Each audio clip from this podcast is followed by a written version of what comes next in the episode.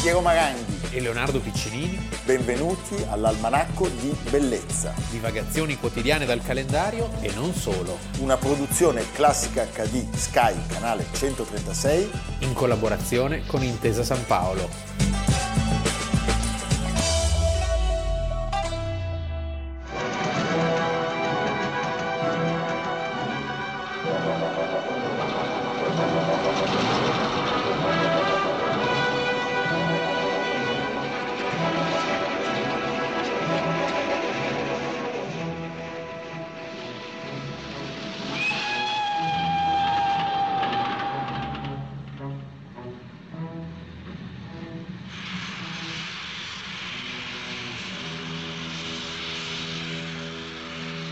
Almanacco di Bellezza, 4 ottobre. Sei mai stato sul wagon lì?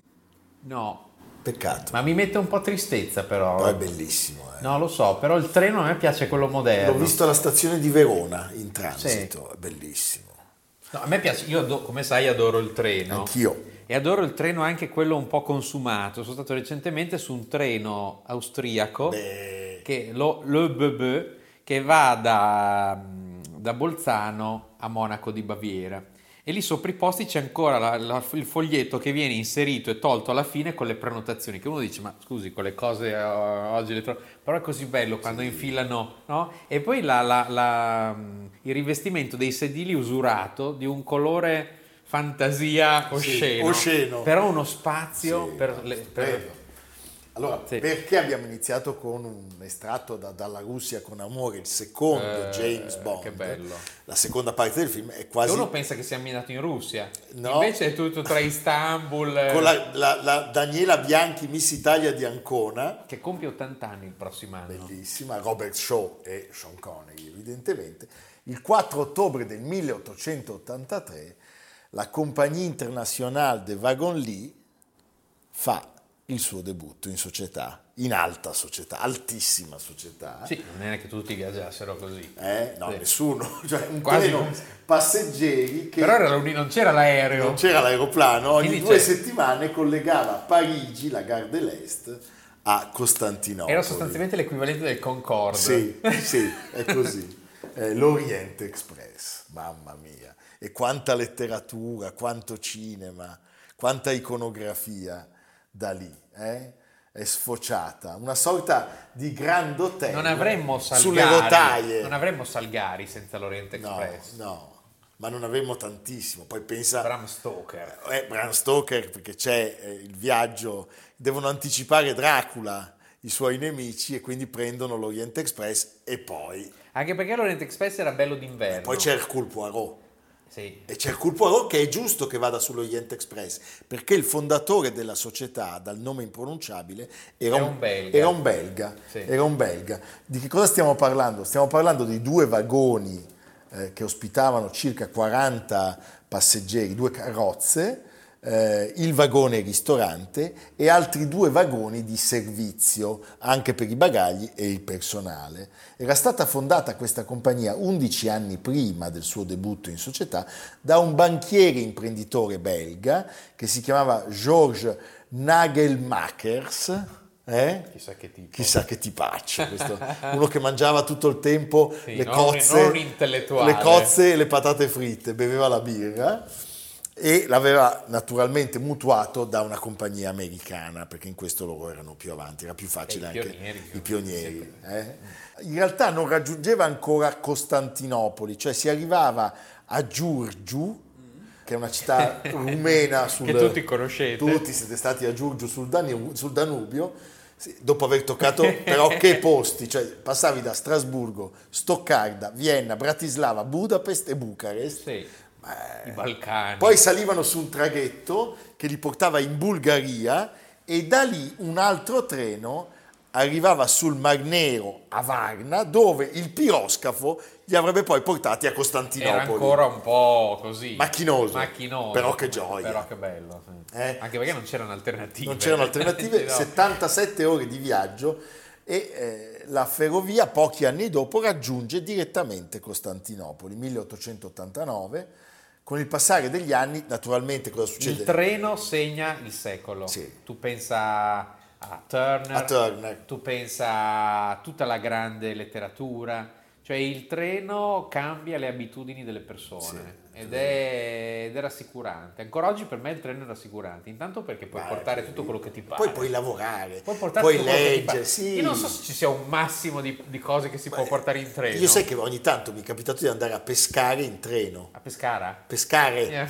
pescare, cioè salgo con le canne da pesca, le metto sopra, un casino. Anche a sciare.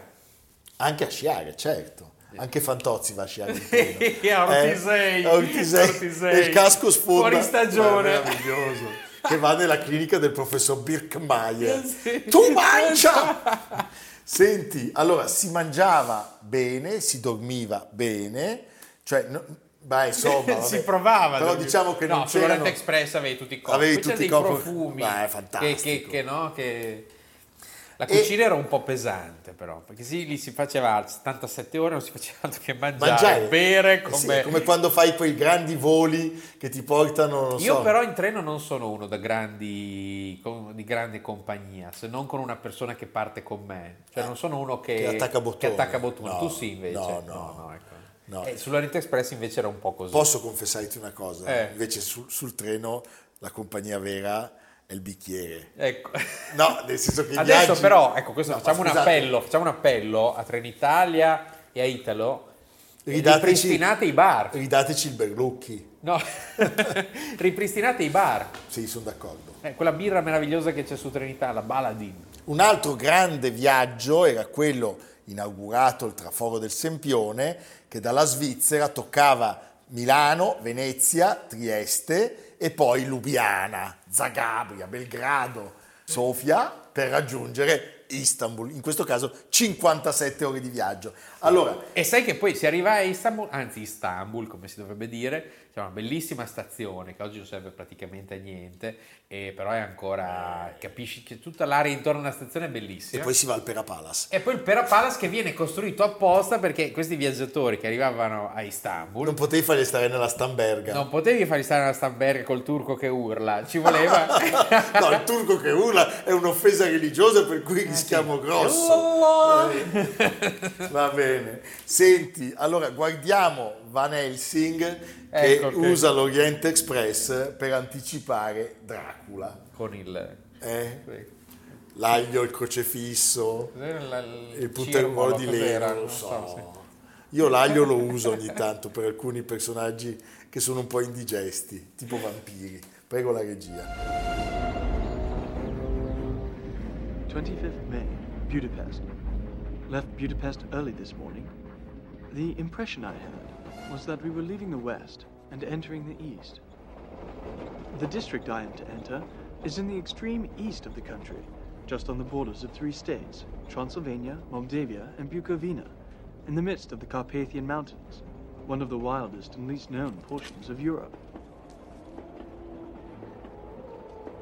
My friend, welcome to the Carpathians. I am anxiously expecting you. At the Borgo Pass, my carriage will await you and bring you to me. I trust your journey from London has been a happy one, and that you will enjoy your stay in my beautiful land. Uno degli inconvenienti di questa tratta erano le nevicate. Pensa che nel 1929 per la neve sui binari il treno restò bloccato una settimana senza soccorsi. Che uno dice con quello che ho pagato il viaggio, meglio Cioè, stai così una che, che- settimana, che- eh, a ottanta- ottimizzo. E poi l'ultimo Orient Express. Perché era come un grand hotel il treno. Sì, Quindi se tu stavi molti giorni in più, ottimizzavi la... la... poi nel 77 viaggia l'ultimo. Finito, 77 Eh, già. Era già tutta una, una bugia. Cioè, c'erano i 68 No, no, esatto. Perché c'erano le, le- però C'erano c'erano- le pante- No, c'erano le pantegane, c'erano le vetture di seconda classe. eh? Questo è, è interessante. Allora, Come recentemente... poteva un mondo nello stesso tempo contemplare le- Sì, l'Oriente certo. Express e Radio Alice? Non si può, Non si può. non si può.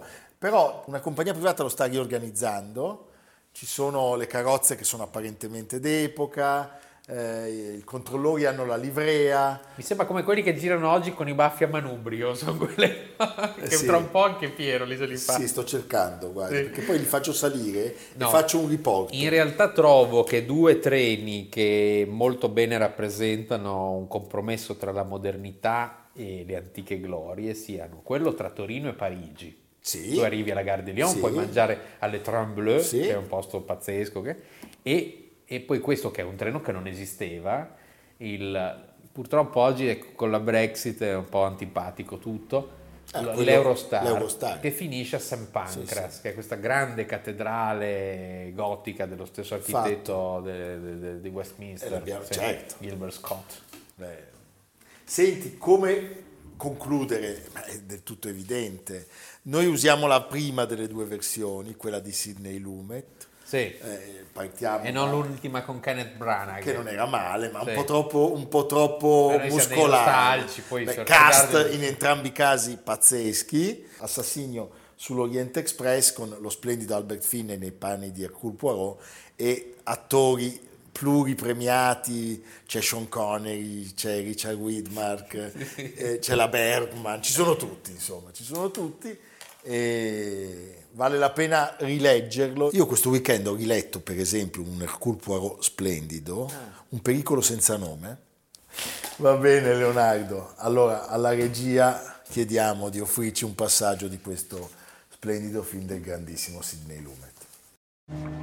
But all you need to know is that the people that you killed are all in heaven, Mr. Cassetti, while you are going to hell.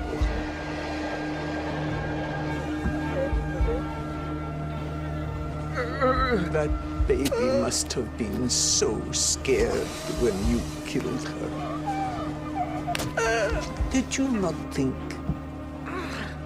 that we would not search the world to get justice for those good people that we loved?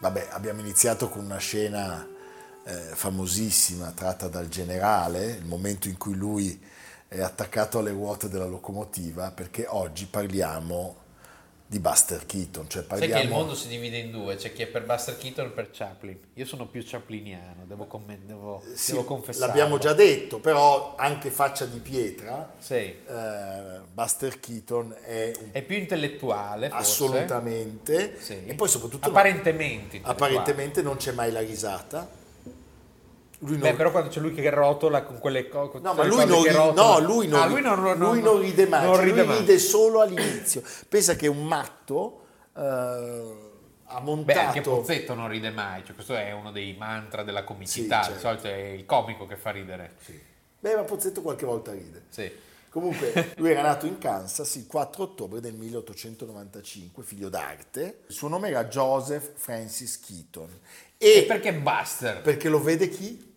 Udini. Lo vede Udinì, pensa. Lo vede Udinì lanciato dai genitori durante uno spettacolo e quando lo vede cadere gli dà, gli affibia questo, questo nomignolo, basta. Che infanzia infernale. Beh, insomma, però alla fine gli, gli- gli- gli ha portato anche fortuna. Questo ci Cioè, avevamo. lui viene subito individuato da, da Houdini come il fenomeno Keaton e la sua vita, devo dire, è una vita straordinaria, fatta di molti cortometraggi e alcuni lunghi che sono tra i più belli della storia del cinema, muto e non solo.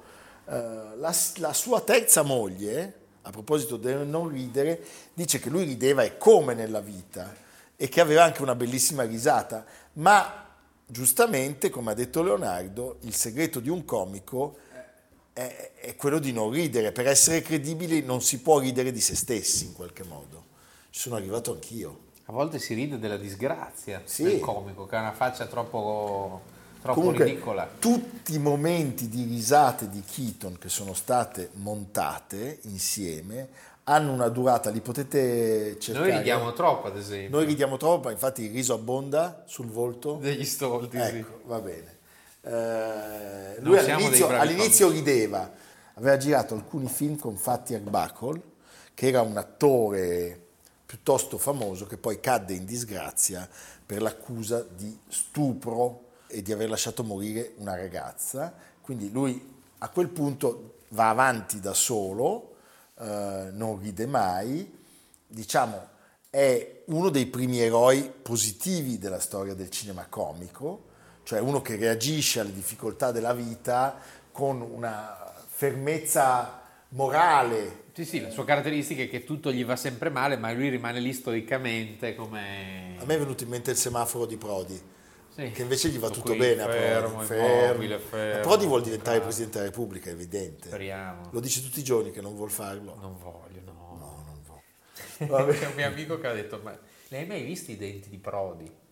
Non si vedono. Non si vedono, è vero, è sottile questa cosa. Comunque, eh, lui è, è- è- è- è più forte di qualsiasi delusione, di un tradimento, di una donna, di un amico, Si potrebbe us- dire che usando un termine molto è resiliente. è resiliente, capace di acrobazie veramente incredibili eh, e poi era capace di giocare molto con la macchina, con la macchina del cinema. Cioè c'è ancora quell'artigianato felice Beh, dei sì. primi anni. eh, del- ci sono del delle innovazioni 35 mm. tecnologiche, sì. Fantastico, fantastico. Allora, noi vogliamo dare un passaggio di One Week 1920, quello in cui costruisce Ah, la- bellissimo. la, casa Quello è prefabbricata, che veramente bello. poi è tutta, è tutta storta. Prego la regia.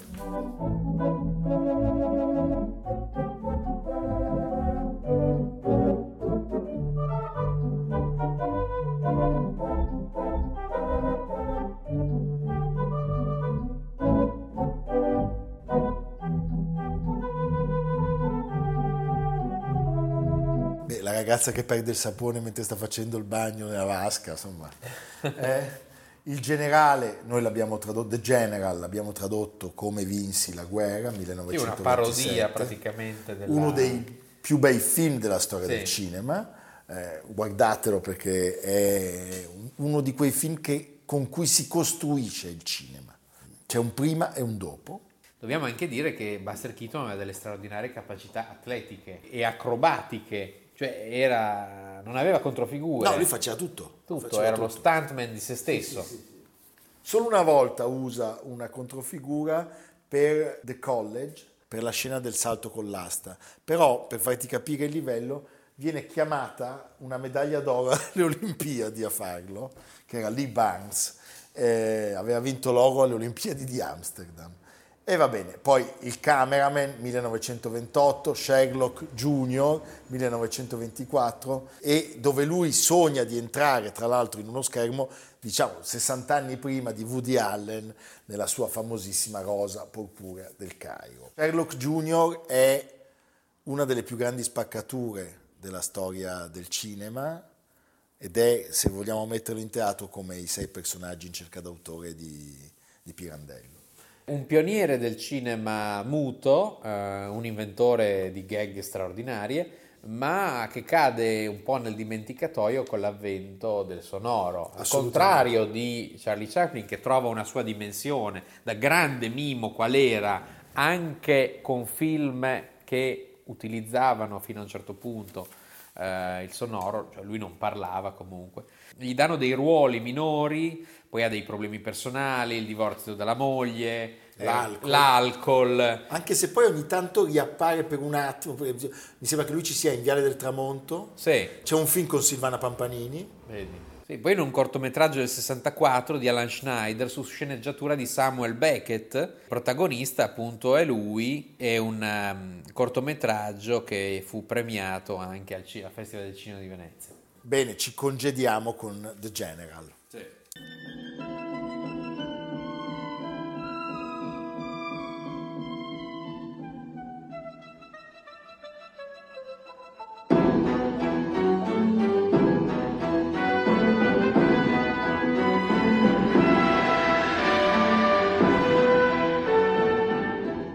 Leonardo, dove andiamo?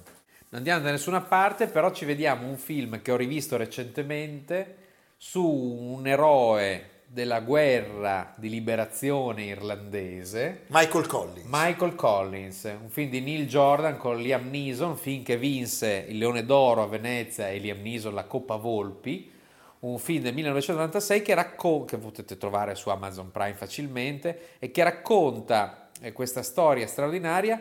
Tra l'altro quest'anno sono i cent'anni della trattativa di pace che mise fine a centinaia di anni di lotta tra Inghilterra e Irlanda, quindi Winston Churchill da una parte e Michael Collins come delegato a trattare dall'altra, i due divennero praticamente amici, si stimavano molto.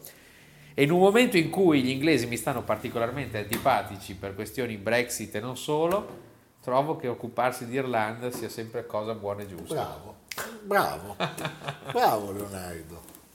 Quindi berremo un whisky irlandese. Whiskey con la E. Evviva! A domani. Almanacco di bellezza a cura di Piero Maranghi e Leonardo Piccini. con Lucia Simioni, Samantha Chiodini, Silvia Corbetta, Jacopo Ghilardotti, Paolo Faroni, Stefano Puppini. Realizzato da Amerigo Daveri, Domenico Catano, Luigi Consolandi, Simone Manganello, Valentino Pupini. Una produzione classica HD, Sky Canale 136, in collaborazione con Intesa San Paolo.